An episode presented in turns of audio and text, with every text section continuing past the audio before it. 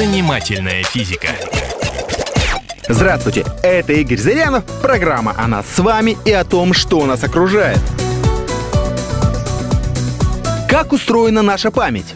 Одним из самых блестящих достижений нейробиологии 20 века стала расшифровка молекулярных механизмов памяти. Оказалось, что процесс обучения и запоминания не имеет ничего общего с какими-то высшими духовными материями. Он полностью объясняется простыми и совершенно автоматическими событиями на уровне отдельных нейронов, частиц памяти. Это значит, что нейроны памяти у нас и у животных работают совершенно одинаково.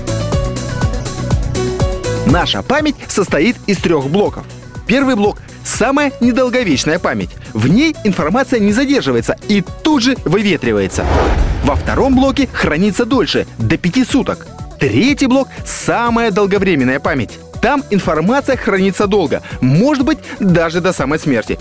Информация, попав сначала в первый блок, пытается проникнуть дальше, в более надежные слои. Но если не предпринять никаких усилий по проталкиванию, то она так в первом и останется, и быстро испарится.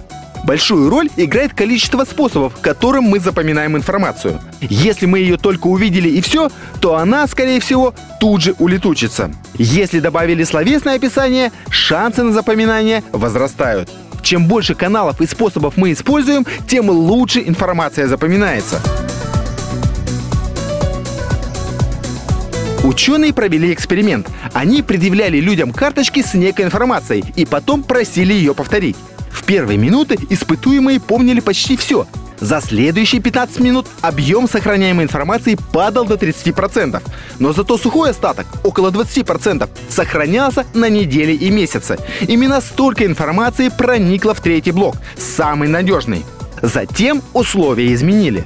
После первого стали показывать второй набор карточек. И оказалось, что если показывать второй набор сразу же после первого, то в памяти от первого почти ничего не остается. Возникает наложение информации. Если же с показом второго повременить хотя бы несколько минут, то информация о первом не страдает. Отсюда практический совет. Если хотите что-то запомнить, делайте паузы между порциями.